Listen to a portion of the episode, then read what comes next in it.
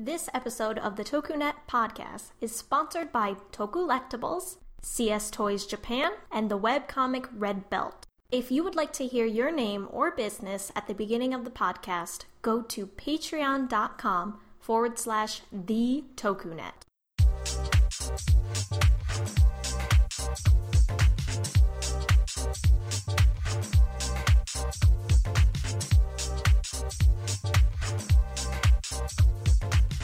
Hi everyone, and welcome to a very special episode of the Tokunet podcast. It's our 50th episode! Yay! We need that. So, for this episode, we're going to have a very nice chat with some of the editors of Tokunet. We are missing one. Rest in peace. No, not a rest in peace. But hope you're feeling better, George. Yes, hope you're feeling better, George. Yes, we love you. Anyways, we don't respect you anymore, but we love you. We love to pick on it. I think we can agree with that. Oh yeah. Anyways, it's like a policy thing with us editors. So sorry, go ahead. I'm about to start picking on you, Cooney. I swear. sorry, Chief Johnny. Anyways, so I'm joined by three special people. We have lead translator Cooney Ginghamah. Yes. Hello. That was wonderful. Been wanting to do it for a while. We also have senior editor Tom. You alright, guys? That was good enthusiasm. See, nice contrast. Yeah, right? And other senior editor, Yaz. I don't know what to say now. That's okay. Save your energy, I suppose. And I'm the host, Nicole. I'm the editor-in-chief, and we're just going to have a nice, lovely conversation about Tokunet, about the editors, and just have a good time to celebrate the 50th episode, and by the time this comes out, it will be the 6-year anniversary of Tokunet. Whew. 6 years. Yeah, that's a lot has happened. Yeah.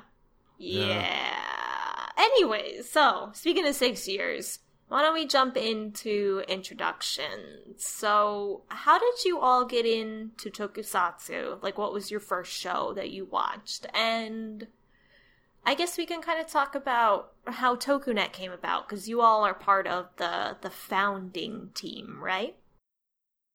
It was such a long time ago. I know. Galaxy far, far away.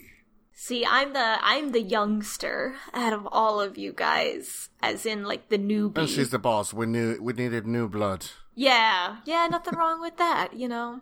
But anyway, so Cooney, do you want to start? Yes, I thank you. So, I mean, I've talked about this before, but my father is Japanese, so I've had contact with Japanese media from. I mean, I lived in Japan for a while when I was like 4, and back then, I used to tape. Well, my father used to tape the shows. Five Man was airing at the time, and Jetman. I remember very clearly that first scene with Radigate showing his horrible face to the humanity, saying, "We're going to conquer you and kill you." And I remember having loads of fun with it. But because of, well, I mean, it was back in the age, I mean, we're talking about Jetman, I've just dated myself. But anyway, I just had the tapes that remained, because we left many, because they were VHS tapes, very bulky. And I used to watch them over and over, especially the Five-Man finale, that those 2 episodes, I know them by heart.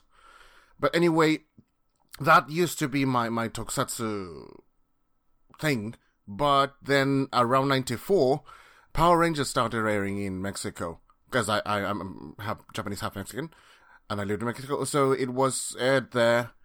It was really a treat, because it looked so familiar, but yet so new, because it was a series that I hadn't watched, and I was like, I have seen this, I told my brother about it, I got hooked on it, then my brother just, went on his own path. But anyway, once the internet was available to everyone, broadband was accessible, then I started watching other shows, by means I'm not going to discuss in detail, but yeah. And here we are. I'm still, loving it. And we decided to do something together so that we can spread that love to all the world. But we'll talk about more about that later. Yeah, definitely. And Tom, how did you get into tokusatsu? Well, when I was a wee nipper, I lived in Singapore with my family because they had work there. And on TV at the time, they were showing Jiban, the Metal Heroes show. So I have this vague... Such a good show. Yeah, I have this vague memory of him standing next to his car. I got into Power Rangers as a kid.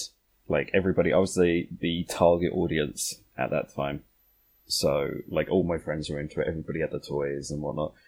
I grew out of it, as you do with kind of kid stuff.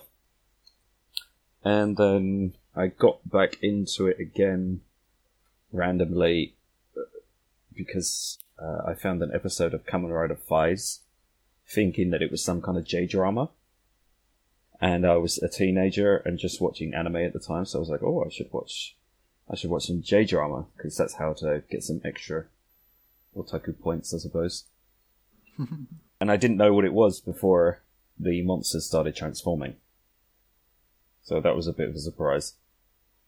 Such a good series to start with. Yeah. Yeah. And it's a really good first opening episode as well.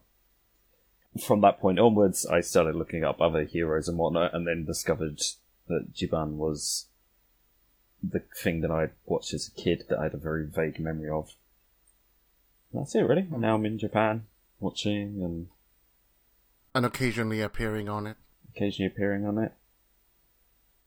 Most recently... So by the time this is released... By the time this will be released... Will it be out? Kamen Rider Rare Wild Generation would have come out for the cinema. It would have grossed 10 billion yen. Been extremely successful. Got a few Academy Awards. Yeah. It's definitely primed for some big ones.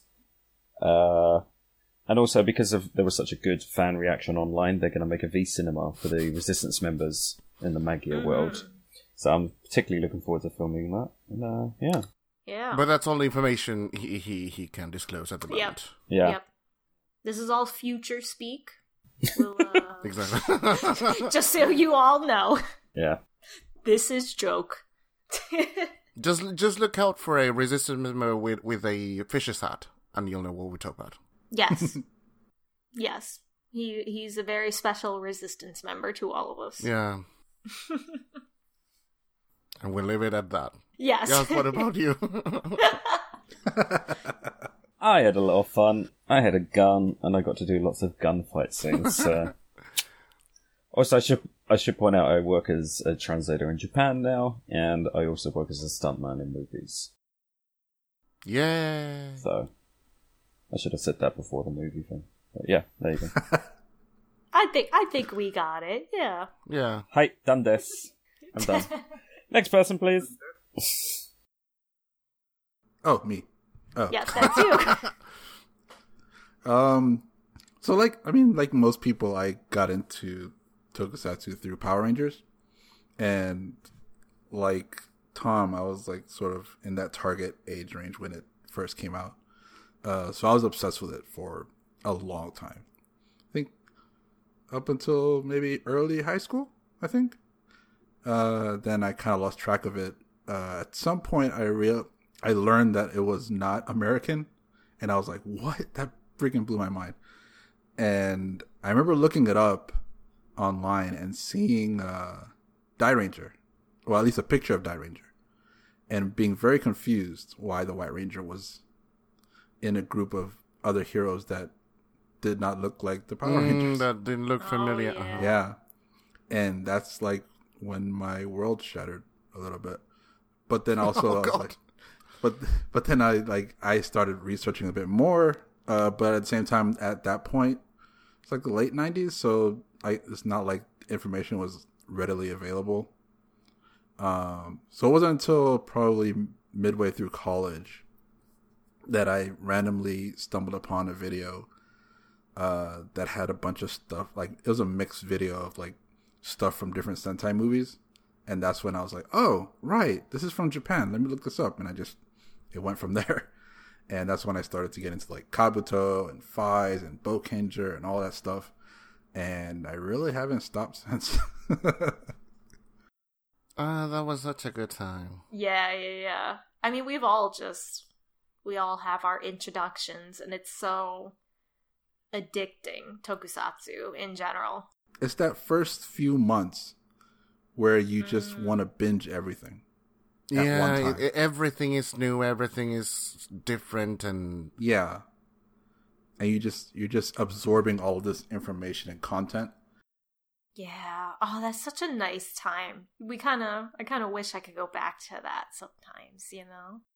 But how did you find out about it, Nicole? You haven't told us. Oh, well, I think I've talked about it on one of the podcasts that we've done, but just as anybody in the U.S., I did watch Power Rangers. I think I was still a little too young compared to, like, the target audience, but I do have very, very strong memories of loving Mighty Morphin Power Rangers and watching a little bit of Zeo and Turbo, I think, is when I finally started to kind of like drop off. But I adored Power Rangers so much. So then later on in life, around, I don't remember what time in college, but I came across some videos of Gokaiger when it started airing. And I was like, oh my God, like... Oh, Gokaiger. Yeah, that's a very popular introduction for a lot of newer Toku fans. And that was my way in, because I saw them transforming into like all of the, what I thought were Power Rangers. And I was like, oh my God. Was literally a sampler. Mm-hmm. Yeah. So I was like, oh man, I remember all of this. And then I just deep dived, found out, you know, Super Sentai, then Kamen Rider, and then it just spiraled out of control from there. Was that confusing at all? Like, discovering Gokaiger and then seeing them transform into, like, so many suits in one episode? Yes. To me, that was really, really, really weird. And especially because they would transform into suits like Jetman and before. Yeah. And I'd be like, I don't recognize that. But because it was so new, I was like, okay, I'm going to research everything. Like, because I got into tokusatsu while Gokaiger was airing. So eventually I was able to catch up and kind of follow along, you know, still being like the first real tokusatsu thing I watched. It was still, I didn't pick up on the subtleties as I would now rewatching it. But it was still really exciting. I think that's what a lot of people can say about if they started with Gokaiger. It was really exciting to watch them transform into these heroes and do cool things and yada yada. So that was my introduction to tokusatsu. It's interesting that a lot of people get into tokusatsu or get back into it around college years. Yeah. Well, it's not embarrassing anymore. Because I remember, I mean, I continued watching, and I had many friends that continued watching Power Rangers, even though we were, like, in 6th grade. Yeah. But by then, it's not cool anymore. So I remember we used to have code for talking about them. Yeah. So that other people wouldn't notice. But and it's part of the enjoyment and the charm that it has. Yeah. Because it's so flashy and so toyetic. Mm-hmm. And it's just, you know, a way for you to, you know, just... You leave your adult worries a bit behind, and you know, going back to being a kid again. Yeah. And I mean, when I was in college, I went to a school that was very like tech focused. And growing up as a girl who likes like these kind of nerdy things, I was always like bullied and stuff like that, so I kind of hide it and just stop watching Power Rangers and stuff, and even Pokemon I fell out of, like that kind of stuff for a while I fell out of.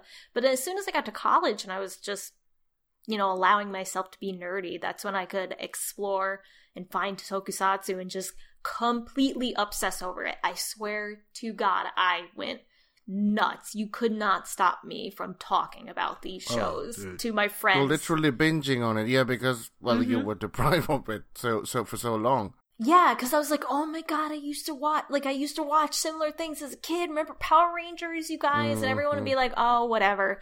But I'm here like, oh my god. And I watched as much as I could. And yeah. I still, though I don't regard like Gokaiger as my favorite Sentai, I still have very fond memories of it being an introduction to tokusatsu. Yeah, like I have the same thing with Bokenger. Like it's not my favorite, and a lot of people don't like it, but it was the first one that I ever saw, so I was like, no, you're happy. I mean, you end up treasuring it because it's just that, I mean, the excitement we talked about, everything was new. Mm-hmm. Absolutely. The impact it left on you. And then you get to the point where you're just watching stuff like all the time. Like I remember watching like at the campus library, like I think it was Mass Rider the First. Oh, wow. Oh, yeah. I remember watching that for the first time on a campus computer. Oh, God. Yeah. My mind was blown, and then like an hour in, I was like, man, this is boring. And then like an hour after that, I was like, oh, this is awesome again. Oh, my God. That's so funny, because I used to do that, too. Like, I would go into the computer labs while I was working on whatever assignments, and either I'd be taking a break and I'd like sit down and watch these shows, or I'd like kind of play them in the background, even though I didn't understand Japanese at all at that point. But it's still fun. It's still so much fun. Yeah, tokusatsu was a procrastination tactic for me in college. For sure. Relatable. So relatable on that one. And I swear it used to be like the only conversation I could hold with a person, even if they were unwilling to listen, which was nice when communities started really popping up, like forums and stuff like that, mm-hmm.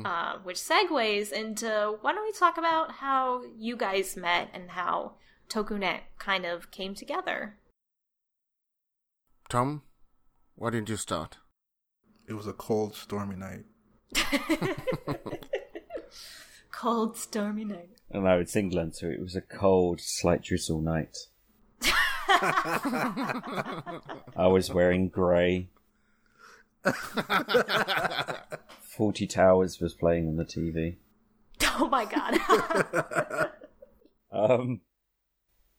I think we all kind of got to know each other on a forum. We talked about this a bit earlier, but I didn't join that forum until Kabuto was airing, which was 2007, roughly. Mm-hmm, somewhere around that. 2006, yeah.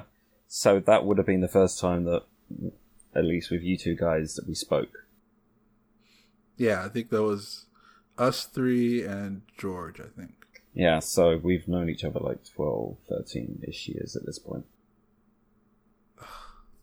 Yeah, it's been a while. Good long time, yo. Dang. I don't remember much of what, I mean, I remember what we did, but I remember how we, you know, came to hang out with each other. I mean, because we used to do news for that forum as well. We did fan subs for a while. I guess that was it, right? The fan sub. I mean, people that met through the fan subs.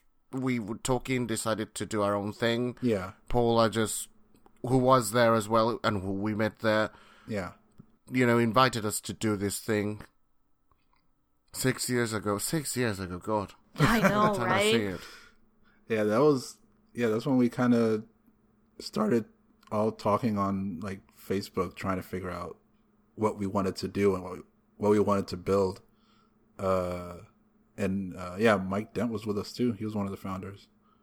Shout out to Mike Dent. We love you. Mm-hmm. Hi, Mike. I remember... no, because my conversation was about to also include Mike. I remember talking to Paula about news and stuff, and I think we were just like talking every day just about stuff. And mm-hmm. I think I had said something, and she said, like, do you know what? I'm having almost the same conversation with Mike. Let me bring him in. And we brought mm-hmm. him in. And there was the three of us talking. And then I think Yaz was next. Yeah, because you and I were also talking about, like, we kind of want to do something that, you know, sort of, not streamlined, but, you know, have, like, standardized kind of way of Have a process, have a standard, do things right so that people could get, correct, timely information. So it ended up being like we were having like 5 conversations amongst 6 or 7 of us. Yeah. And so and then you invited Yaz, and then I invited Cooney, I think. Yeah. And it just kind of went from there. Actually, no, there was like a month where we just talked every day about stuff. And we hadn't organized anything. We hadn't done anything. And then we were like, fuck it, we should just make our own website. And we were like, yeah, it'd be really fun and stuff. And like, not too seriously. And the true story is that Paula got drunk and she bought the domain name. And that is officially how Tokusatsu Network started, because Paula got drunk. Shout out to Paula as well, our first editor-in-chief. We love you, Paula, as well. Yes, Paula Gatos, thank you. Thank you. Yes, she brought us together in the end. She was a catalyst. Because she headed this ship, and it was hard to because it was like Tsuruhime. I mean, she has said it. It was like Tsuruhime, and the goofballs just goofing around. Yeah, that sounds about right. Oh, it was crazy. Yeah, the founding members were Paula, Yaz, Tom, George, Michael, and I. Michael, we remember you very fondly as well. Yeah, Michael Payne. Wherever you are. Yeah, yeah. Well, it started... Mm-hmm. Sorry, go ahead. No, I was about to ask more about what the first year was like, so please continue with where you were going. Well, it's just... I mean, we didn't have any background on journalism or anything. Paula was the one who had a better idea of how to do things, but mostly the communication until about a year after we started was on Facebook. Correct me, guys, if I'm wrong. It was all Facebook Messenger. Uh-huh. And it was one chat. It wasn't even multiple chats. Yeah, we wanted to do show reviews. We did Zubat to start with. That was an ordeal. That was a mistake. It was fun, but I mean, it was not the correct show or the correct way to do it. And then we just that is not a first episode that you do. Oh my god! But it was the format, right? It was because you were trying to do one episode per podcast, was it? No. We did it. I thought we just did it all in one. We decided to do it after because we were rotating reviews of each episode, but as articles. Right. And everything just got too monotonous, and every show was the same. Yeah. So then we said, why don't we just do a podcast? We just said, fuck it, and let's do it on a podcast. And then we vented about how much of a chore it was to write every single episode review, etc. Teething problems, it was a really, enriching educational process as well. Now that because we got feedback from the readers, and we found out what worked, what didn't. The podcasts were a really nice space in which we could, share ideas among us, not only with the listeners and the readers. And it's been a learning process since then, and it's a continuous learning process. Yeah. Absolutely. It still continues to be that way, but I really think you guys over time have set a pretty good foundation. At least when I came in to become editor-in-chief, I really can appreciate how much work you guys put in to set that foundation. Well, we had a pretty good beginning, to be honest. I mean, because before we even published the first article, we published like hello, I'm this person. Like an announcement thing. Yeah, like... This is us, you might know me from this username or whatever. And we actually had quite a lot of people going, oh, awesome.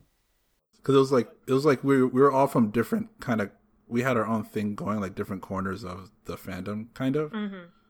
So we all just kind of came together for Tokunet. It felt like people were excited about it at the time. I don't know if this is just like my perception of it, but it seemed like everybody was pretty excited about it. It definitely felt like, I don't want to sound so pompous, but I felt like we had already made a rapport before we started. Because people had known us for years at this point. Because as we said, we've been in the fandom as community members, yeah, mm-hmm. nearly 10 years before that point. So when we said we were going to do it, people were like, "Oh, cool! You know, it's guys I like doing something. I'm going to support it." So we already had kind of a good foundation right from the get-go. One thing I do want to mention is that we from the start. We made it a policy to avoid drama as much as possible.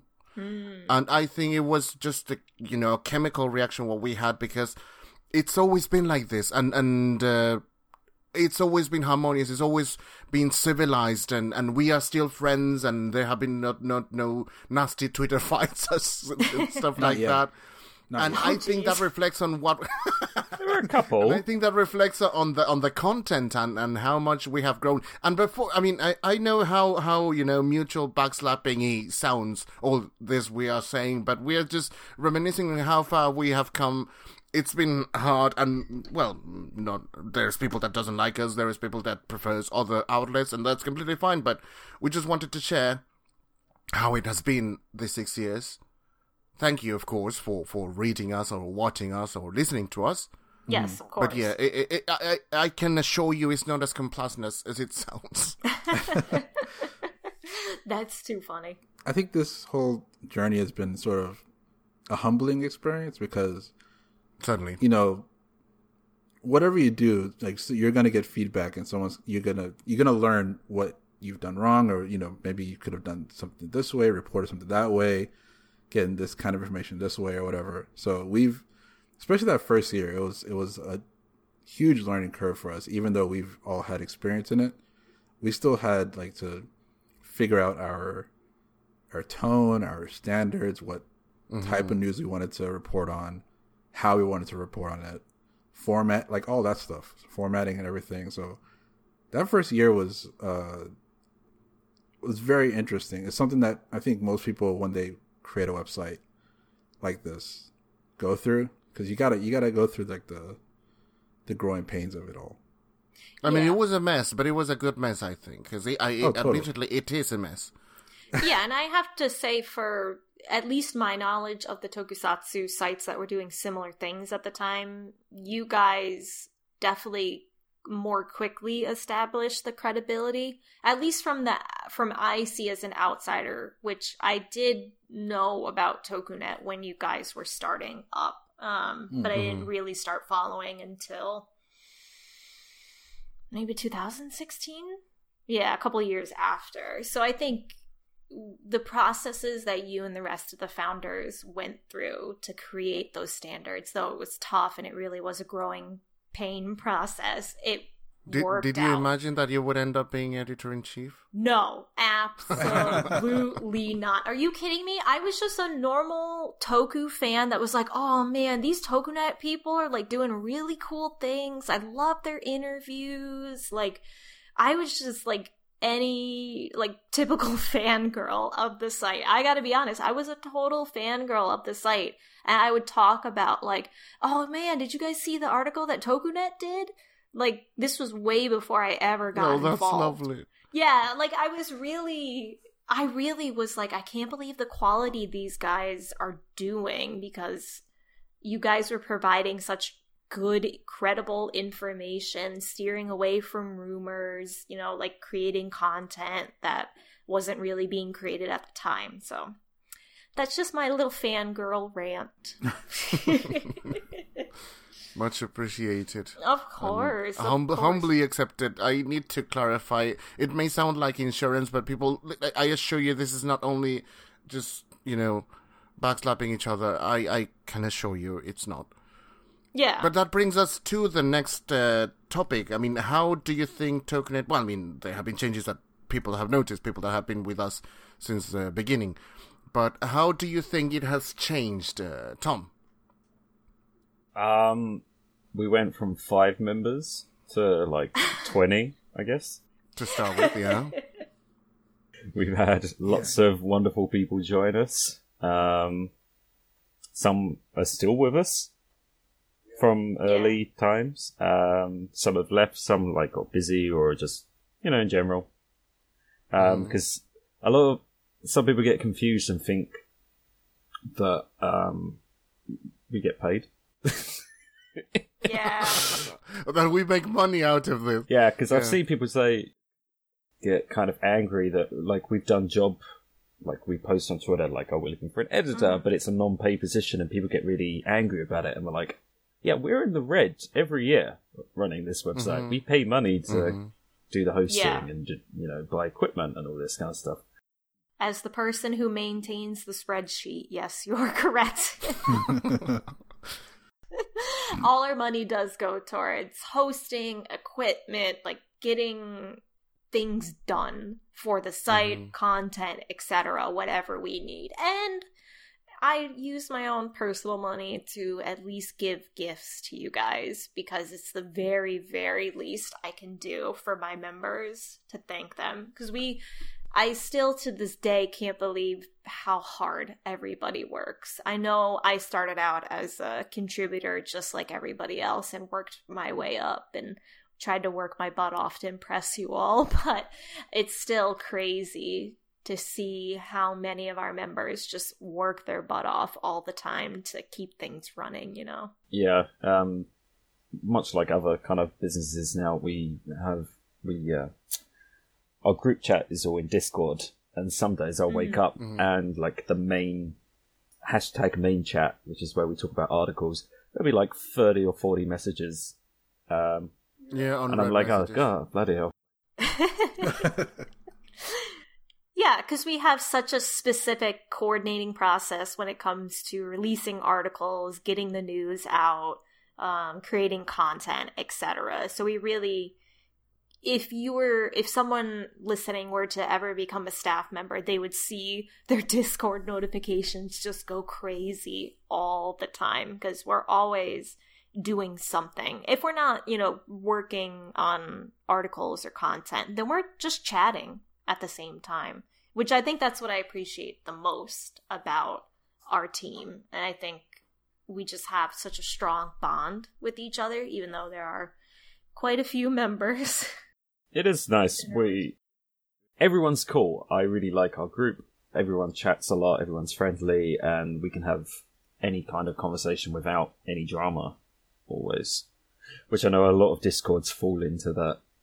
Yeah, that's true. It helped that you guys established that early on, because we were able to carry those kinds of rules. Because basically, when we look at some of our internal documents, like the staff handbook, that we basically give to our staff starting out, and we tell them, you need to follow this or you're out. Because we don't want drama. We don't want negativity. Mm-hmm. And we want people that are really excited about tokusatsu and want to spread the word through working with us. So I think we have a really nice community here. Mm. One change I think that was most noticeable, I mean, every time I look back, is, for example, we started doing leaked scans and leaked catalogs and interviews from magazines, translating them and just taking pictures of the magazine and putting them out. And I think that's the other big policy that we had, that we created afterwards, after noticing, after realizing what difference we wanted to make and the kind of content we wanted to bring, was avoiding that.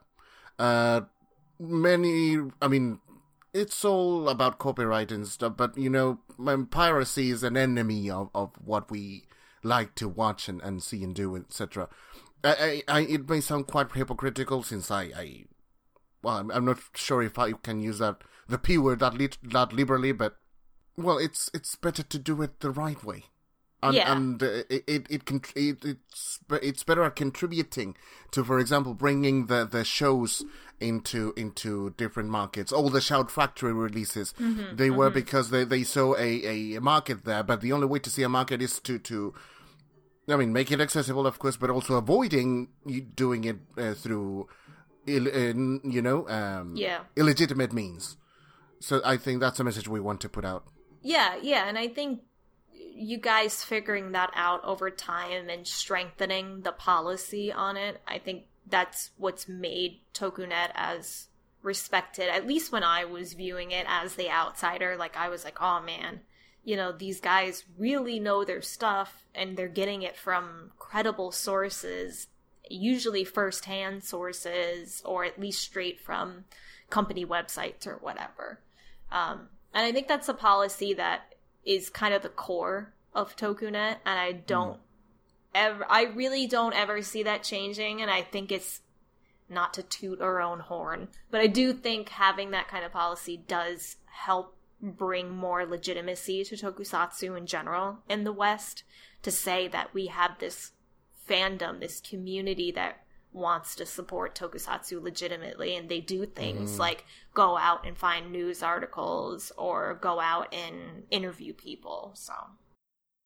Which is the other half of the point I wanted to make, I guess, that, I mean, us being in Japan, we wanted to take advantage of it as much as possible. We are, you know, abnormally understaffed here for what we are trying to do. But what we have managed to do, I think, has been good. I think people have liked it. We wish we could bring more in a more, you know, constant way. Mm-hmm. But that's what we strive for, and we hope that you have liked what we have, and that we are making an effort to bring you more. Yeah, I think a lot of people don't realize that we do have kind of, it's a small but extensive Japanese team. So, for instance, you, Cooney, and Tom are part of that team Japan. George is part of it too, because he's out there right now.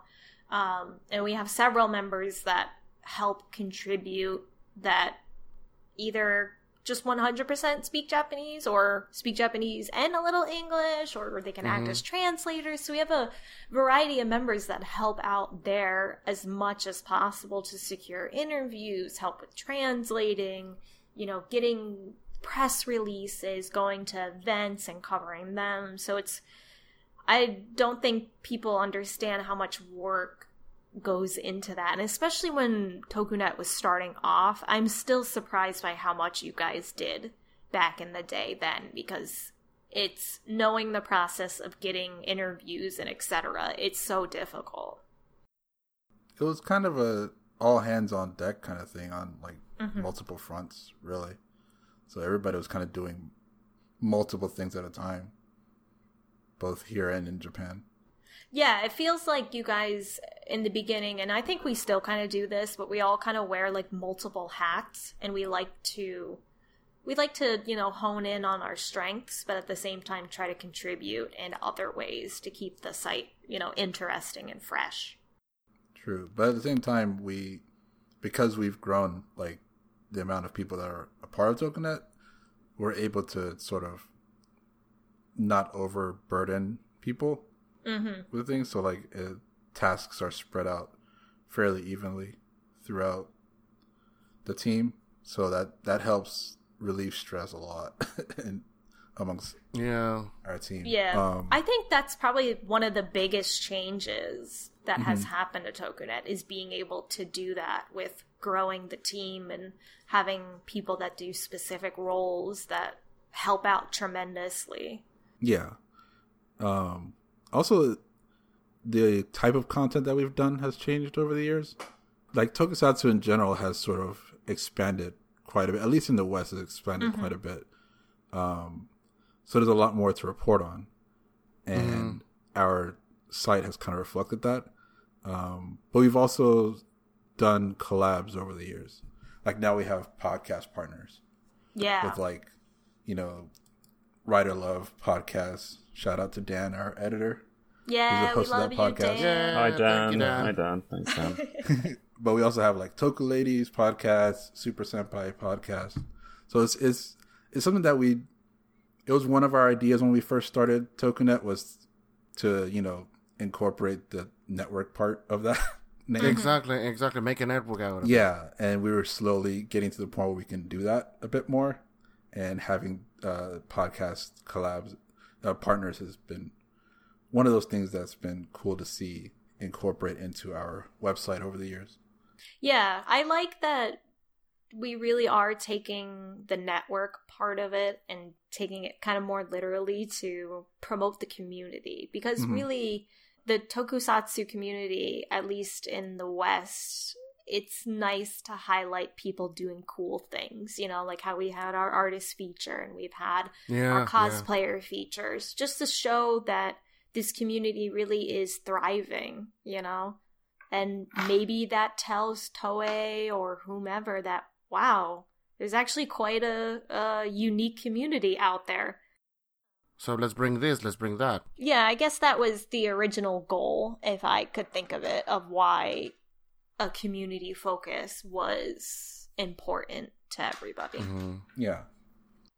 Well, since we're talking about changes over the years, are there any former or current members that you guys can identify that have really made a difference in Tokunet? I know I have a few off the top of my head that I could talk about, but what about you guys? Man, so many. Because I mean, it's been a lot of people who've, you know, come and gone. I mean, one of the founders is Mike, and he helps us a lot, especially with the design of the that logo that we use. Yeah, the logos, that's his. I mean, he created that. And that logo is just like timeless to me. I love it. Yeah, it's a great logo. Yeah.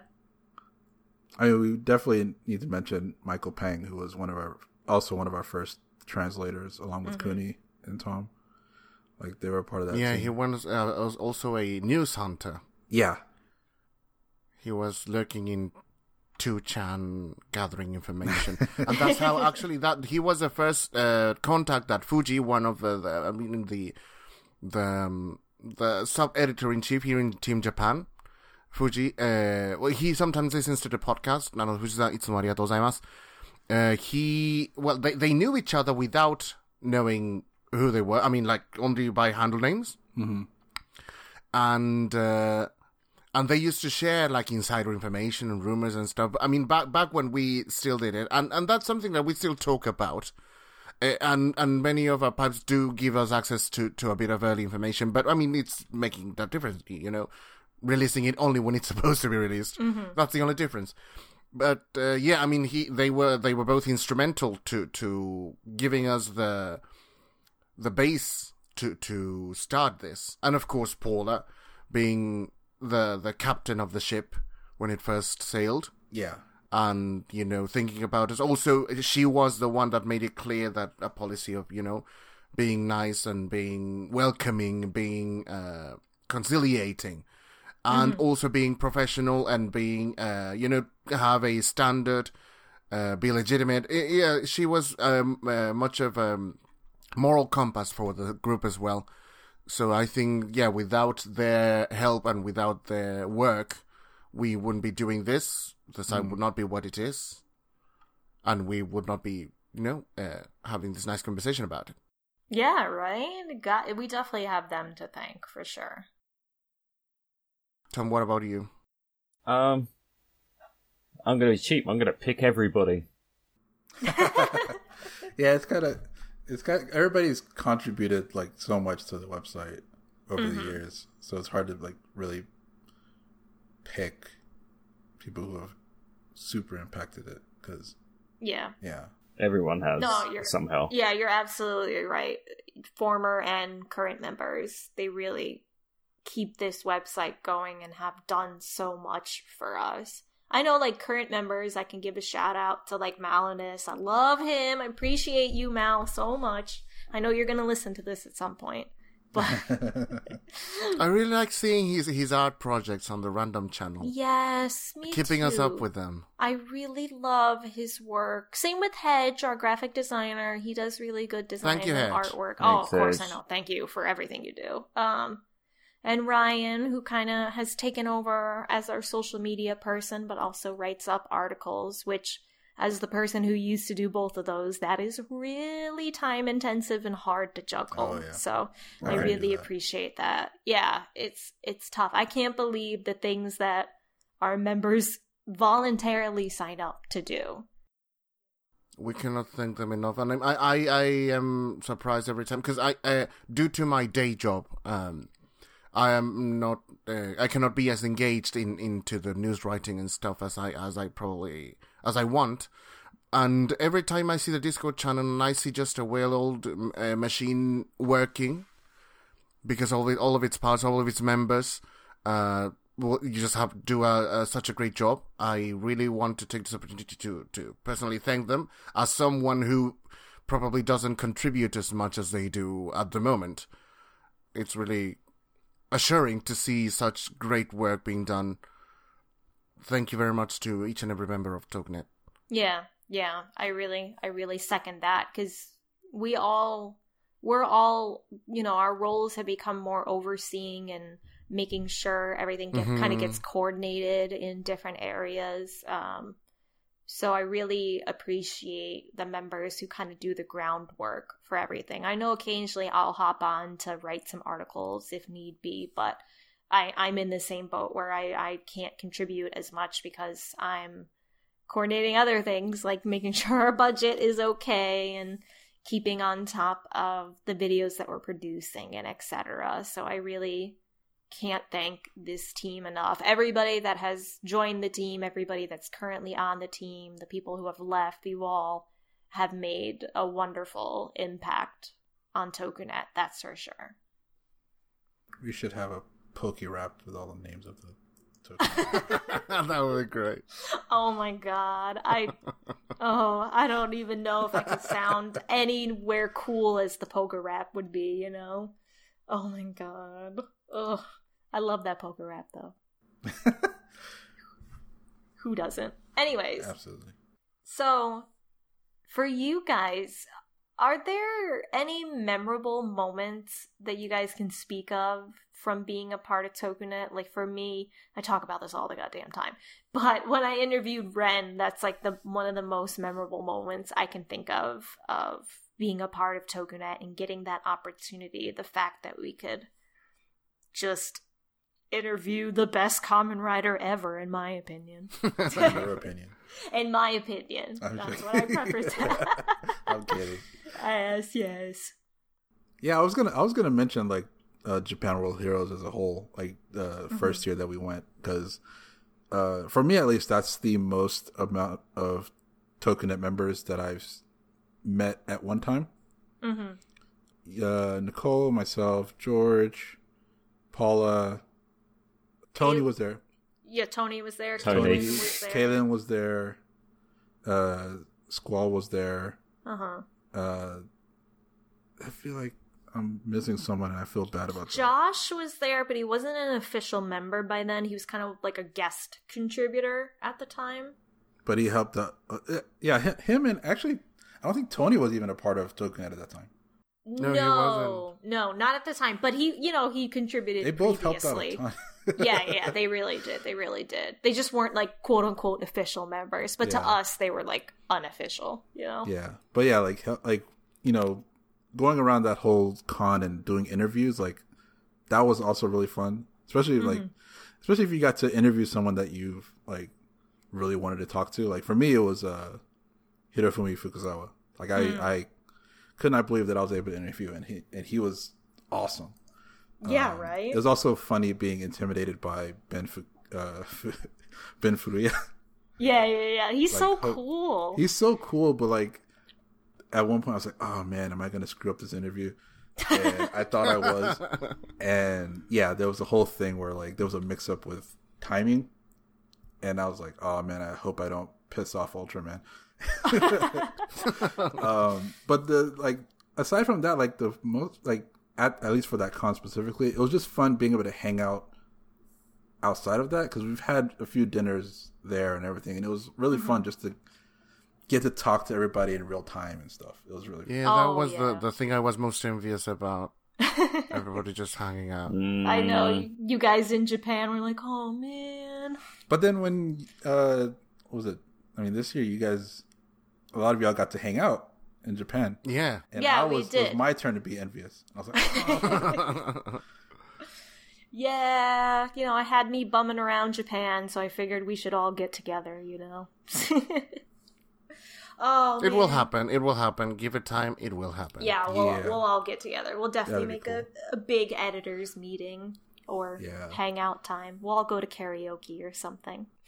Yeah. That'd be so much fun.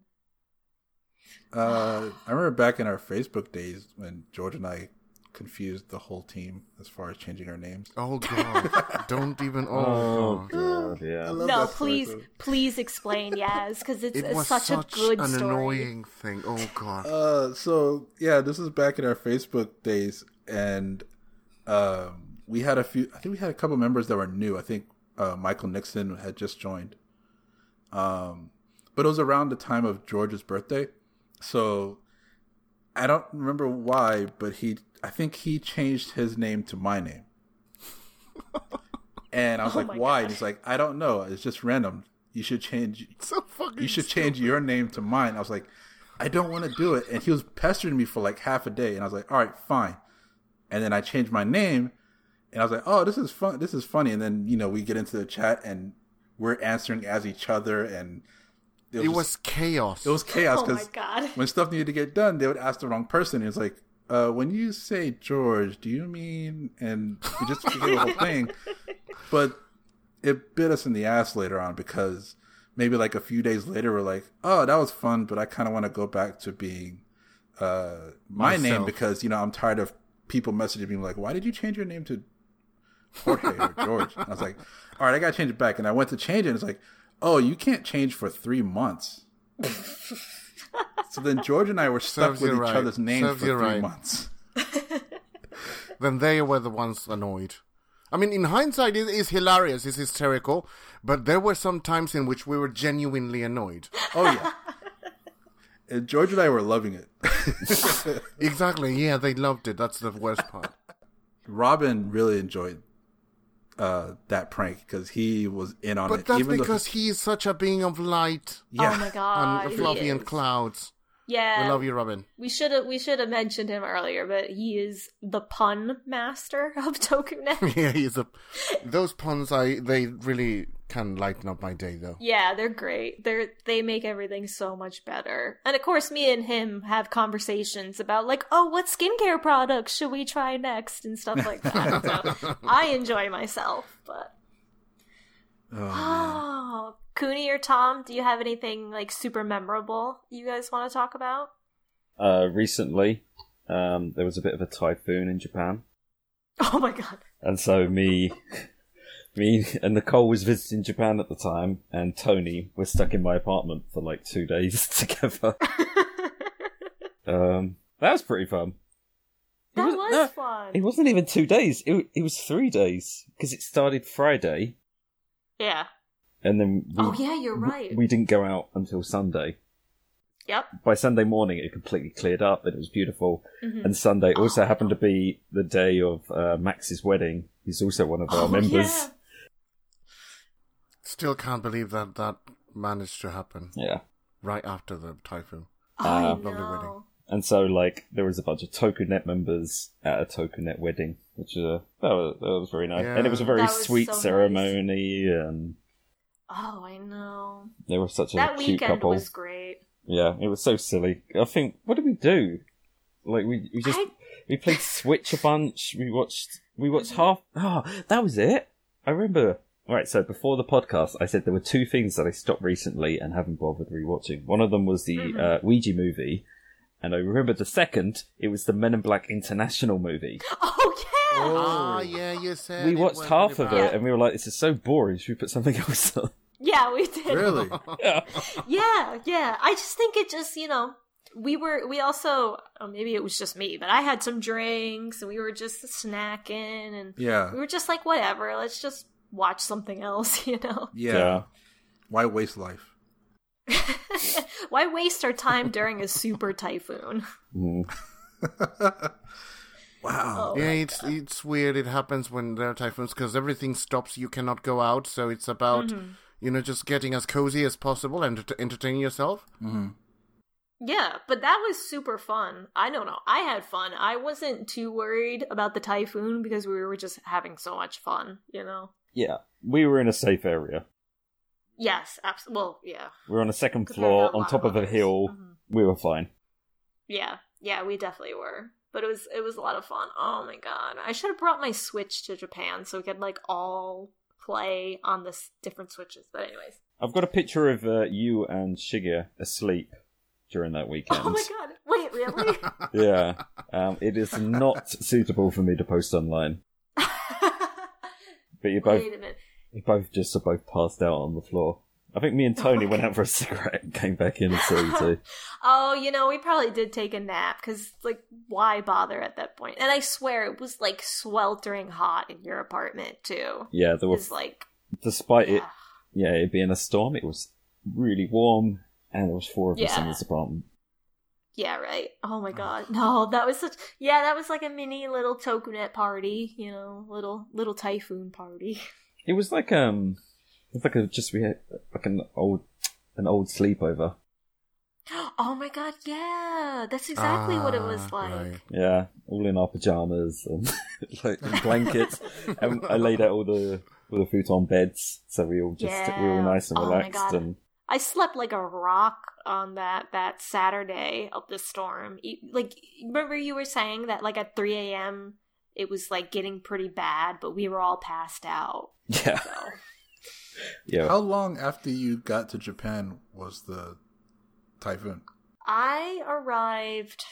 About a week, maybe? No. I arrived on... Was more than that? The Tuesday before. Was it Tuesday right after or Wednesday? Yeah, it was right after. I only had like three days of normal weather before the typhoon weather started up. Wow. Yeah, that was fun. But we did do a few things before that weekend. Yes, like, that we can't talk wasn't, about. It wasn't like it just went, and now here's terrible weather for the beginning of your holiday. We were fairly active once you got here. Yes, absolutely. And it was perfectly fine the Sunday afterwards, so. Yeah, when you started the story with, the most memorable moment was, there was a typhoon a month ago. I don't know where this is going. Okay, cool. Well, I mean, you talked about Japan World Heroes, because you also got to hang out with everybody. No. I'm just saying, you started with a typhoon. I was like, that's... That's baller. Yeah, you just one-upped me.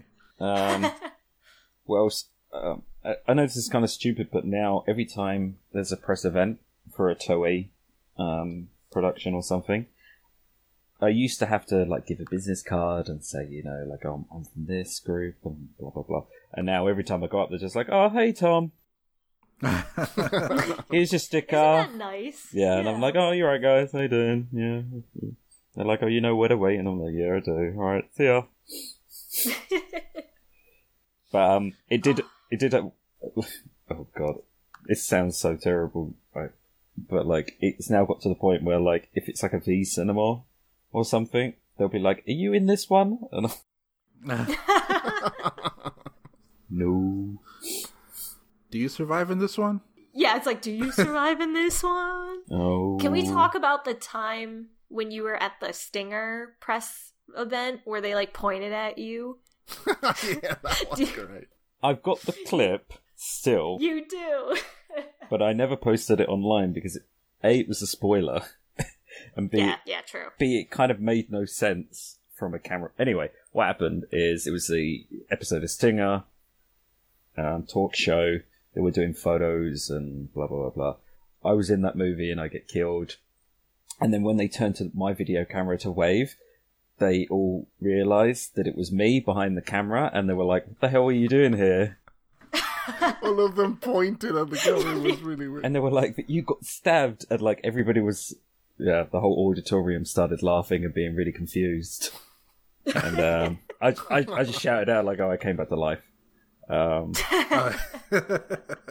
then after they were like, it was funny that and then after the event I had like people coming up to me going like, who are you? Like, why why did they point at you? Yeah, why are you in the movie and also filming this? And I like gave out a bunch of business cards and be like, hey, yeah. So yeah, that was pretty funny, and I went super red, but it was really... Oh my god. That was a pretty good experience. And really you can notice when Tom goes red. Mm-hmm. Yeah. Speaking of the YouTube channel, a memorable moment that I remember was when you guys first interviewed, it was one of our first interviews with Masayuki Dai and Robert Baldwin. Yeah. Oh, that was such a fun thing to do. And because, I mean, we were still very new and just figuring out the logistics of how to get that to work. I remember you guys talking about it over and over again. And, it, you know, over here in the U.S., like a lot of us just kind of all talking about it, but you guys were the ones doing it. And I remember when the footage started coming out, like you started sharing the footage because we got to edit it and whatever. I remember seeing that first and being like, that was the first time I was like, oh man, this is a real thing. Like just the holy crap, we're actually interviewing some Sentai heroes and stuff like that. It was a really cool moment as far as like Tokunet, like firsts, quote unquote. Absolutely. Yeah. I still regard our interviews as some of like our favorite content that we produce. It's insane. Yeah. The people that you guys have found and are able to talk to, and I don't know, man. It still baffles me, even being on the end of like seeing you guys coordinate it and stuff. Oh, it's crazy. That was a really wonderful day because we actually filmed the whole thing. Like the first half we did DI's solo interview, and then the second half we did with both of them, and it was just lovely. Like the whole time we were laughing and joking and like just had a really good rapport. What was that, 5 years ago? And even now we still hang out with Robert and DI. Yeah. Like still like message them and like occasionally meet up and whatnot. Yeah, Robert is super nice. Oh my such God. Such a generous man. Yeah. I know. Yeah. He's don't know so he's listening, nice. But yeah, shout out Robert Baldwin. He's such such a good friend, a generous man, really. Yeah, absolutely. Oh, actually, when you came to Japan last year, he gave you a tour of Ginza. Yeah, or Asakusa. No, Asakusa, mm-hmm. Yeah. Yep, yeah. That was lovely. Like, I learned so much just about the area itself. Like, we did talk a little tokusatsu when we went to the Bandai Character Street, but I really enjoyed how knowledgeable he was and to get to know him, like, as a person. Because, you know, I watched Kyoyuger. I liked him and that, you know, and all that stuff. But he's just a really very nice dude. And I hope to see him again. I hope to meet him one day. I hope you can too. Yeah. Oh, I feel like if I ask you guys, like, oh, who's like the most memorable person you've met from Tokunet? I feel like that'd be like too much of tooting our own horns. But I think people might find it interesting. Like, who is your favorite tokusatsu person that you've met because of Tokunet? In my case would be Toshihide Wakamatsu, Black Condor. Oh yeah. Cuz I mean that's when you when they say you meet your heroes, it's a very cheesy thing. Well, thought it was a very cheesy thing until I met him because I repeat, it's like you go back to being a child again. Yeah. And you see them and the face just rings a bell in you and you remember all those moments that you had watching them, cheering for them, it was a battle, suffering with them. And a series as intense as Jetman, it just made all the difference. And then hearing him talk about that and how this thing happened and how that thing happened and all the little details behind the scenes, especially for a character like Guy. And then getting to, you know, take a picture, and I shared it with my brothers. My brothers don't really like tokusatsu, but my brother, I have a brother, I'm one year younger than me, and he used to watch Jetman with me. And he was like, do you realize who you are with? And I was like, I probably didn't. I was so, I'm not sure if I can find the right word for it, but it was like a positive way to say shock. I was in shock. It was like thrilling to finally meet one of the you know, the protagonists of my childhood. Yeah. Yeah, definitely. It was amazing. And he is as cool in real life. Yeah. Sitting there drinking whiskey and, you know, talking in a deep voice. He's much more soft-spoken and much more, you know, warm. Yeah, he's not aggressive. At least. He ain't gonna punch you in the face for no good reason, you know? Well, that's nice, at least. But he seems like a guy you could still have a good whiskey with, so. How about you, Yaz? I mean, the most one that I was, like, excited to meet was, like I mentioned before, Hirofumi Fukuzawa. Mm-hmm. Just because, like, I love, like, action in film and TV shows. Like, that's something that I love watching, whether it's, like, you know, kung fu action movies from Hong Kong, Japan, all that stuff. And I also have, like, a huge admiration for people behind it. And I remember I always heard his name as, like, a suit actor and stuff like that, and then he became an action director. So being able to sit down and talk to him and sort of pick his brain as to, like, how he started, mm-hmm. his transition from being a suit actor to action director, what that's like. Like, just being able to talk to him about it was really cool. And he was also very, like, he's very upbeat and very, like, excited to talk about stuff. So having him just, like, you know, just reminisce about it and get into details, really cool. And then later on, meeting him, like, to get, like, a signature or whatever. At the time, I had a cast because I had broken my elbow. So when I came back, I was like, oh, Sashiburi this. And he's like, oh, you. He's like, hey, how you doing? And we started talking again. And I think I wanted him to sign, like, one of the books that I had bought there that had a bunch of, like, I think it was a Sentai photo book. I thought you had brought the cast to sign. Actually, I didn't have a cast. I just had a sling. Sorry, I just had a sling, so I couldn't really sign it. But I had bought a book that was like a photo book of like a bunch of Sentai mm-hmm. heroes and stuff. And he just started flipping through it and just like talking about, oh yeah, I was suit actor for this. I was suit actor for this. This is me. This is me. This is not me. Like, oh my god! And he was just geeking. He was geeking out about it as much as we were. Wow. So talking to him about that was really cool. But also, like, you know, meeting Ren Kiriyama very briefly was really cool, even though I was like, I didn't know what I was saying halfway through it because I was like, I don't know what I'm talking about. But yeah, I would say Fukuzawa was like the one person that I was like super excited to meet. Oh, Fukuzawa was such a sweetheart too. Like like you said, he was very upbeat.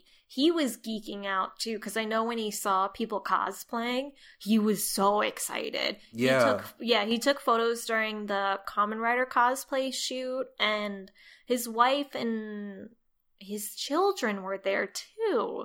Yeah, and they were having such a good time, and his children were just so happy to be, you know, hanging out with people that also like tokusatsu. I was really surprised by that, like how much his kids actually kind of got into it too. I know his son was dressed as Gokaiger, I think. Yeah. I saw a picture of that. That looks so cute. Yeah, that was so cute. And he was also really cool about just, because at his panel, at the end mm-hmm. of it, everybody was asking, oh, do this, you know, Sentai pose, do that Sentai mm-hmm. pose. And he was all for it. Like he wanted to get through as much as possible. yeah. He wanted to show off like that, and I thought that was really cool of him. Like, because you would think normal actors, they don't really want to do that, you know, once their role has gone by. But I feel like he had so much enthusiasm for everything he's done that he's just like, yeah, let me do this pose and stuff like that. It was so cool. It was, man, that was great. It happens a lot that they don't realize just how big and how enthusiastic the fan base outside of Japan is. Yeah. And how they just, because it's a different culture, it's a different country, they engage differently. So it's just new and very unexpected for them.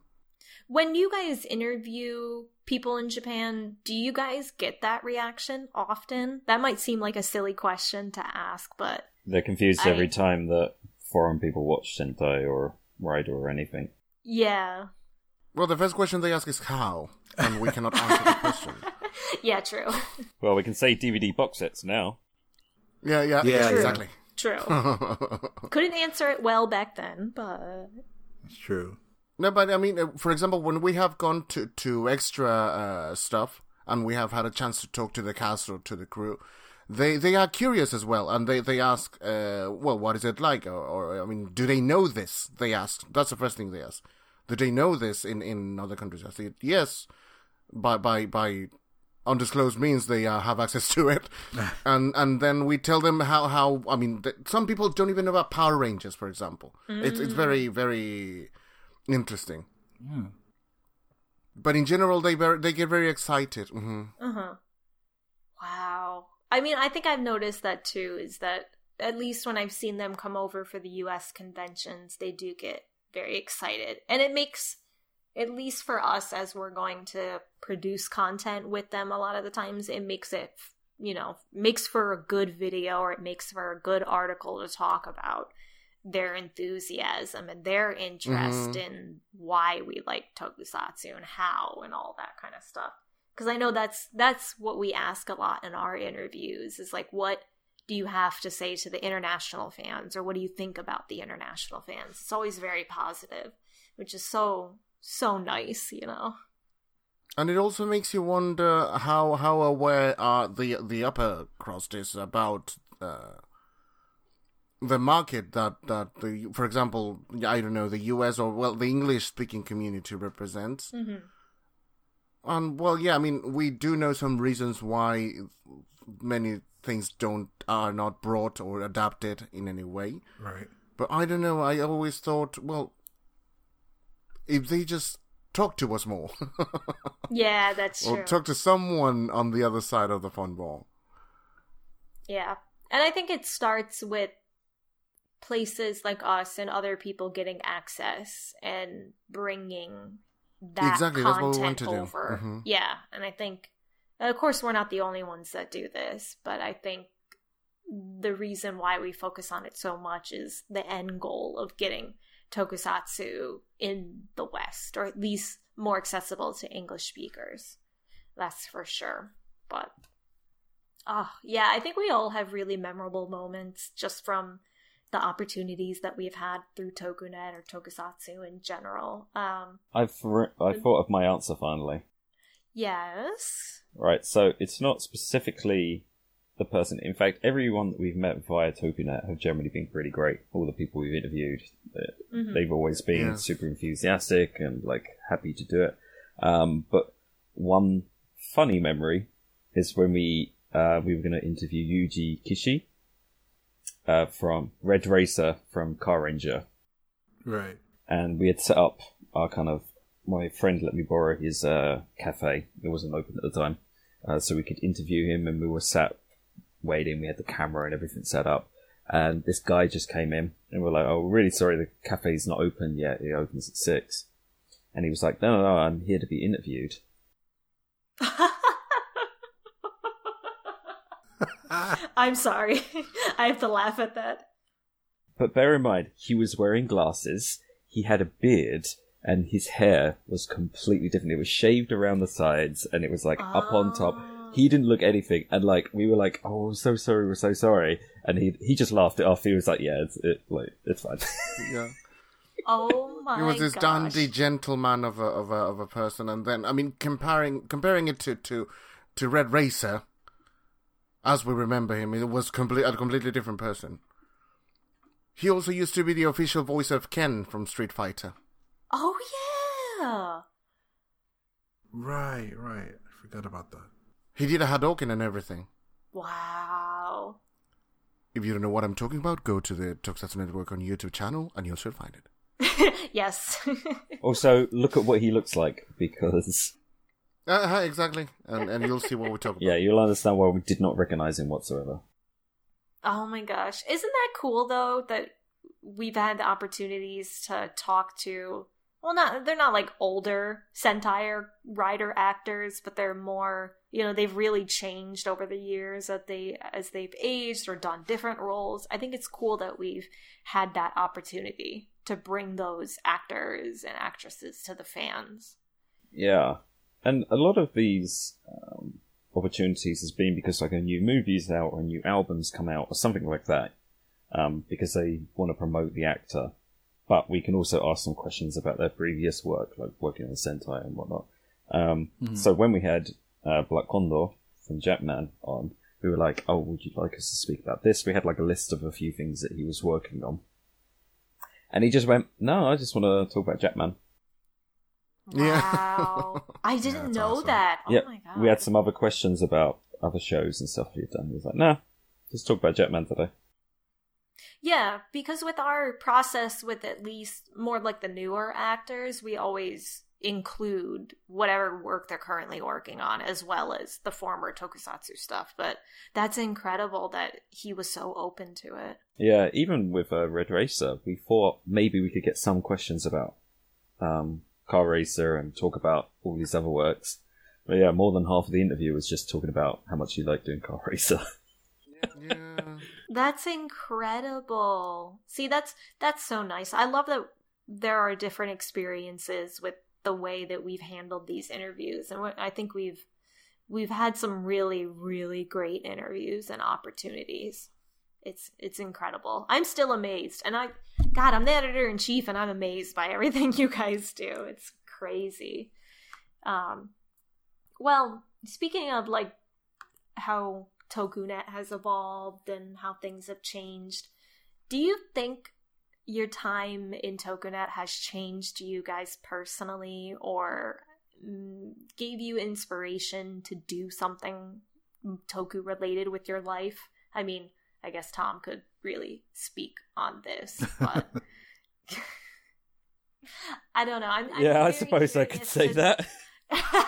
I'm very curious to know how Tokunet has impacted you guys personally. In my case, it has been... It's not Toku related really, but I have thought about that before, and the conclusion I have come to was that I was able to have friends I had not met yet, and people that I can genuinely call friends. Not only acquaintances or people I have interests in common, but actual friends. And that was something that I admittedly looked down upon. It's like, mm-hmm. How can you have an online friend? It's like having an imaginary friend. I was really, dismissive of it. But then having met everyone and having worked with everyone and having, managed to meet some of the people I have met online, made me realize that, I had been able to make a real connection with people and have friends, real friends, actual friends, good friends. It's very simple and maybe commonplace, but yeah, that's the biggest impact that Tokunet has had on me, that I have been able to make friends online through something that I like. And also... it has made me appreciate the community more, because and something that we need to acknowledge, and well, at least me personally, is that these 6 years have not been just because we have done a good job. It's because people have liked it, people mm-hmm. have read it, people have watched it, and and it's been the feedback that has made Tokunet better. So yes, it's been those two things. What I think that have made the biggest impact in my life. Yeah, I can agree with definitely the latter part of feedback always making a difference and it helps Tokunet grow, and because we're also very attached to the different roles that we play in Tokunet, I think it helps us grow too. I know for personally, I can say that anytime I've gotten good constructive feedback or criticism on something I've written or something that I've done or produced, I really take that to heart. And I'm like, okay, if this is what people want and this makes something good, I'll definitely try it out next time or try a different approach. And it helps me grow. So. Mm-hmm. All right, Tom, you're up. Not much. Not much. No, not at all. Still the same old Tom. Oh, yeah. Still that same boy from East London. Sure. Yeah, so came to Japan, met some stunt people, became stuntman, appear in Tokusatsu. End story. That's a short version. Well done. Very good summary there. I feel like I've said that. I already said it in this podcast, so... It's true. Yes, then you can agree that at least working on Tokunet and getting into Tokusatsu a little bit more fueled that change in you, or wanting to pursue it at least. Yeah, they are both very integral to each other and also very separate. Yeah, weirdly. But the passion is still the same. It's still coming from the same place, but they're just two different avenues that it filters into, if that makes sense. Yeah. No, that makes sense to me. How about you, Yaz? A lot of it I agree with Cooney, as far as, like, getting feedback from the community, good and bad, has helped us grow and helped us learn how to do this properly. And also, you know, the friends aspect, because, I mean, all of us have been, you know, a part of different projects and, you know, stuff like that. They come and go, but this one is the one this is the project I've been a part of the longest, and we've become, like, all such, like, good friends that it sometimes doesn't feel like work, because we're just kind of hanging out. There's work to do, but we also have time to just, you know, talk and, you know, talk about the latest episode of Kamen Rider or Sentai or whatever, or, you know, the latest Marvel or Star Wars movie or something. Like, we all are generally good friends, so that's always fun to do, and, you know, and also to interact with the community, whether it's, like, on Twitter or our public Discord. Like, that's always fun to do as well. But yeah, working at Tokunet also has given me a better appreciation of, like, what goes into Tokusatsu, like, both in front of the camera, behind the camera, all that stuff. Just learning through osmosis of, like, our reporting has helped me kind of get a better sense of, like, you know, what goes into this craft, you know, and have a better appreciation for it. So stuff like that is, I cherish a lot.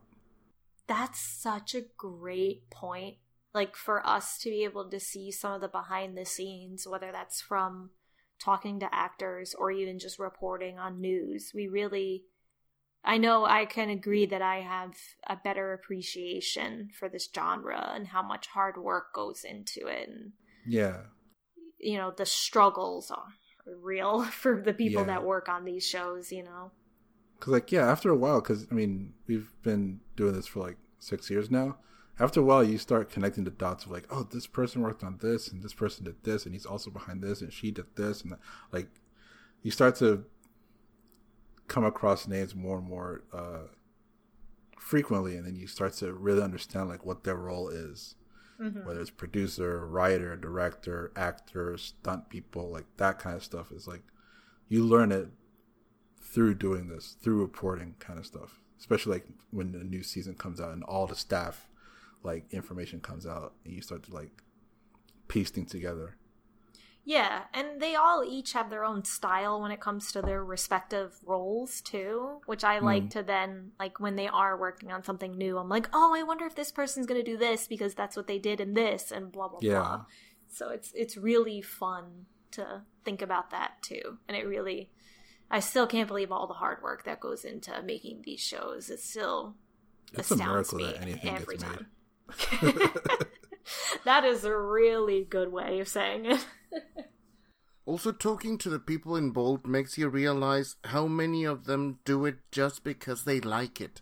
Yeah, it's such an engaged project because they I mean, it's they're passionate about it, and it may not be because, well, I mean, of course it's a job, but many they just they are passionate about it. Just like Fukuzawa was doing all the stuff that you talked about, that real enthusiasm and how it's really a labor of love what they do, and how it reflects on the result.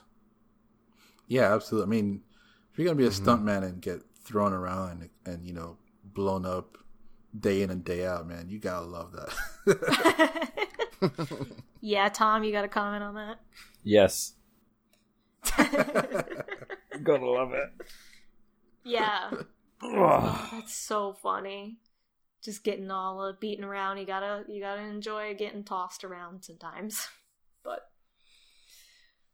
Oh, yeah. I guess for me, I would say, I mean, you all have touched on things that I 100% agree with. And I think personally, being able to do the kind of roles that I've done. So I went from doing just the social media to writing articles to trying my hand at translating a couple times to doing voiceover or doing the podcast stuff. And it's, I think I've learned a lot of skills when it comes to like content creation and the things that I enjoy like that. Mm-hmm. And of course, I'm also now as editor in chief, I'm like an organization nerd. Like spreadsheets are my thing. I love a good to-do list. I love a good to-do list. I have a whole to-do list of things that I always need to follow up with everybody on that I am very rigid about, and I'm sure I'm a pain in the ass to you all. But I think with Tokunet, it's helped solidify, like, oh, these are the things that I like to do in my life. I actually kind of enjoy it, and now let's use it to help everybody else do the things that they enjoy, like encouraging you guys to write about things that you enjoy or produce the videos, and I'll worry about, you know, the organizational side or something like that, you know. I just get to do fun things, and I really like that. And somebody's got to keep you all in tip-top shape, so. No, you're all doing a pretty good job. Seriously, though, I mean, having you as editor-in-chief has been a great decision. Oh my god, now you're gonna make me blush. It's like, you know, I mean, I think Tom and Yaz will agree with me in saying that it was the best choice. And we are really glad to have you on board and to have you head the ship now. The quesadilla. I do my best. Absolutely. You guys have made the foundation, so I think that has made my job a lot easier than it probably would be if there wasn't a really nice, already set foundation. I don't know. You guys give me too much credit is what I'm trying to say. But, and of course, shout out to Paula because she really helped me transition into this role too. Yeah. So I really appreciate everything that she did. And of course, being able to talk with you guys and figure things out, and the times when you all give me feedback on how I can help you guys better. That helps me as a person be more empathetic and all these kinds of things. I don't know. I'm getting really sentimental. So. Well, Tokunet is like, it is a learning experience. It will always be a learning experience. You'll always learn how to hone your craft more and to learn new things. So to have a group that you're willing to learn with, and it's really easy to do that with, it's something that, you know, important for this team. Yeah, and I like that we all kind of have our own ideas of things that we want to do, and we pursue it, you know. Mm. Like we have our idea board on our internal server that people just post whatever ideas they think about, and I can't keep up with that board. I know, so we're all posting so much. It's awesome. But I'm always just like, go for it, you guys. Like, this is great. I can't wait and all of that. So it's a lot of energy. Yeah, it's a great atmosphere here. And I really do have you guys to thank for that, as well as the editors keeping everything in line, helping me out and all of that. Okay. Enough sentimentality. But so for the wrapping up of this podcast, what do you guys want to see for the future of Tokunet? What do you think is coming ahead for us? What I would like to see is, what I would like to do more than for Tokunet to do would be, I would like to engage more with the community, have a different, I mean, there are many channels through which we can hear people, what they want to do, what they think we're doing right, what they think they're doing wrong, so that we can, strive to do it better, because it's for people who read, this content is not for us, it's for everyone, and it's for everyone to even either show it to someone, to enjoy it themselves, for people to stumble upon when they are doing some YouTube binge, you know, and the feed just gives it something that they find interesting, informative, and hopefully that can introduce them to tokusatsu and have them like. So yes, I would like to make an effort to engage more with the community and get more feedback from them. And again, thank you very much for reading us and for watching us. Yeah, that's a really, really great thing to emphasize, because that's something that's also on my mind, is getting more involvement from the community in other ways. How about you, Yaz? Is there anything you would like to see for the future of Tokunet? I mean, for the immediate future, like, since I work primarily in the podcast, I'm excited to see what we do for the next year in the podcast, for year 6 of Tokusatsu Network. But also, it would be interesting to do more collaborations, whether it's temporary or not. Like, just, it'd be cool to, you know, be able to work on the network part of the Tokusatsu Network more. So I think that's got a lot of potential. Yeah, definitely. Tom, anything you'd like to see in the future for Tokunet? I feel like everyone took my answers again. You gotta jump in, man. Yeah, I should have. Yeah, I don't know. Bigger, better. Bigger, better, stronger Tokunet. More people reading it, more people contributing, better, more and more articles coming out, you know. I've only really got generic things to say. Also, more feedback. More feedback on the videos, more feedback on podcasts, more articles. Okay, yeah, I would like... I love how Yaz is just doing all he can to help you. More subscribers to the YouTube channel, that would help. Yeah, we're nearing 20,000. Thank you very much for your subscription as well. Oh yes, amazing. Of course, it's incredible. Please click on the bell so you get all notifications of new videos, because YouTube is bleeping everybody up the bleeper. Smash the like button, hit that bell. Yeah. Oh god. Like, comment, and subscribe. Yeah, right. Oh my gosh. Oh, but I think that's a good goal in general, is we want to make sure we're reaching more people. So it is very important that people who already like us or are interested in the content that we do, maybe share with some friends, you know, comment, like, subscribe, hit that bell, you know, whatever.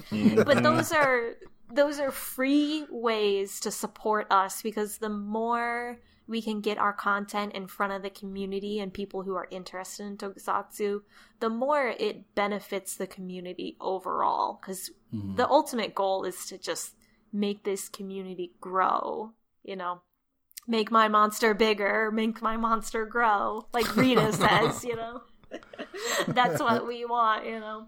And of course, we are deeply thankful to the people who give us monetary support, whether that's donations through Ko-Fi or Patreon, or putting up with the ads on our articles, or buying through our Amazon links, or etc. There's so many ways you can support us in that regard. Thank you so very much. Yes, you guys are really the ones that keep everything running, and we really, really appreciate that.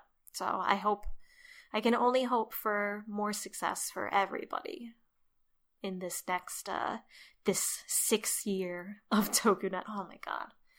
I still can't believe it's 6 years, you guys. It's been a rush. Internet is just like 35 years. I mean, you're not wrong. We're the old Toku fans now, apparently, you know. Oh, man. Let's just continue expanding this good thing. Yes, absolutely. Absolutely. And again, I can't thank you guys enough for everything that you've done, founding and everything that you do now to make sure the site is running smoothly and producing content smoothly. I am deeply grateful to you guys. And we are deeply grateful to you for helping us. You're too kind. Well, I mean, yeah, it's been really intense for all of us, mm-hmm. but it's been good, yeah. And I'm glad that you're coming along. I am glad to be on the boat with you guys. I may be kind of the captain with the hat, but y'all are leading me too, so. You got a good team all around. Yeah, I'm really happy. I'm really happy with everybody, and I really think we're going to do lots of good things for this 6th year. So it's going to be fun. Yeah, everybody stay tuned. And again, smash that like button. I'm kidding. True like, YouTuber. Yeah, right. Follow us on Twitter, Facebook, Instagram. Do we have an Instagram? Yeah, we do have an Instagram. Please follow Instagram. My TikTok account. Oh my god. Okay, you say that, but maybe rolling around in January when this actually comes out, Tom's going to be like, no, you never know. Oh, maybe I should get a TikTok account. I'm too old to get a TikTok. I can't do it. Yeah, right. I can't adopt more social media. I can't do it. Should we say goodbye now? Yeah, we should. Before I get too sentimental. All right, guys. Thank you all so much for listening. I hope you've enjoyed this special 50th episode. Please look forward to the next episode. Bye. Thank you. Bye. Thank you. Ginghamah! Leaving strong, Cooney. Leaving strong. The Tokunet Podcast is the official podcast of the Tokusatsu Network, your best resource for official Tokusatsu news and media. If you like our podcast, please rate and review us on your favorite podcasting platforms such as iTunes or Stitcher. You can also support us on Patreon at patreon.com/thetokunet, where if you're at the Rider tier level or higher, you can get early access to episodes and more. Team Tokunet will always be online on Twitter, Facebook, Instagram, YouTube, and of course our website, tokusatsunetwork.com.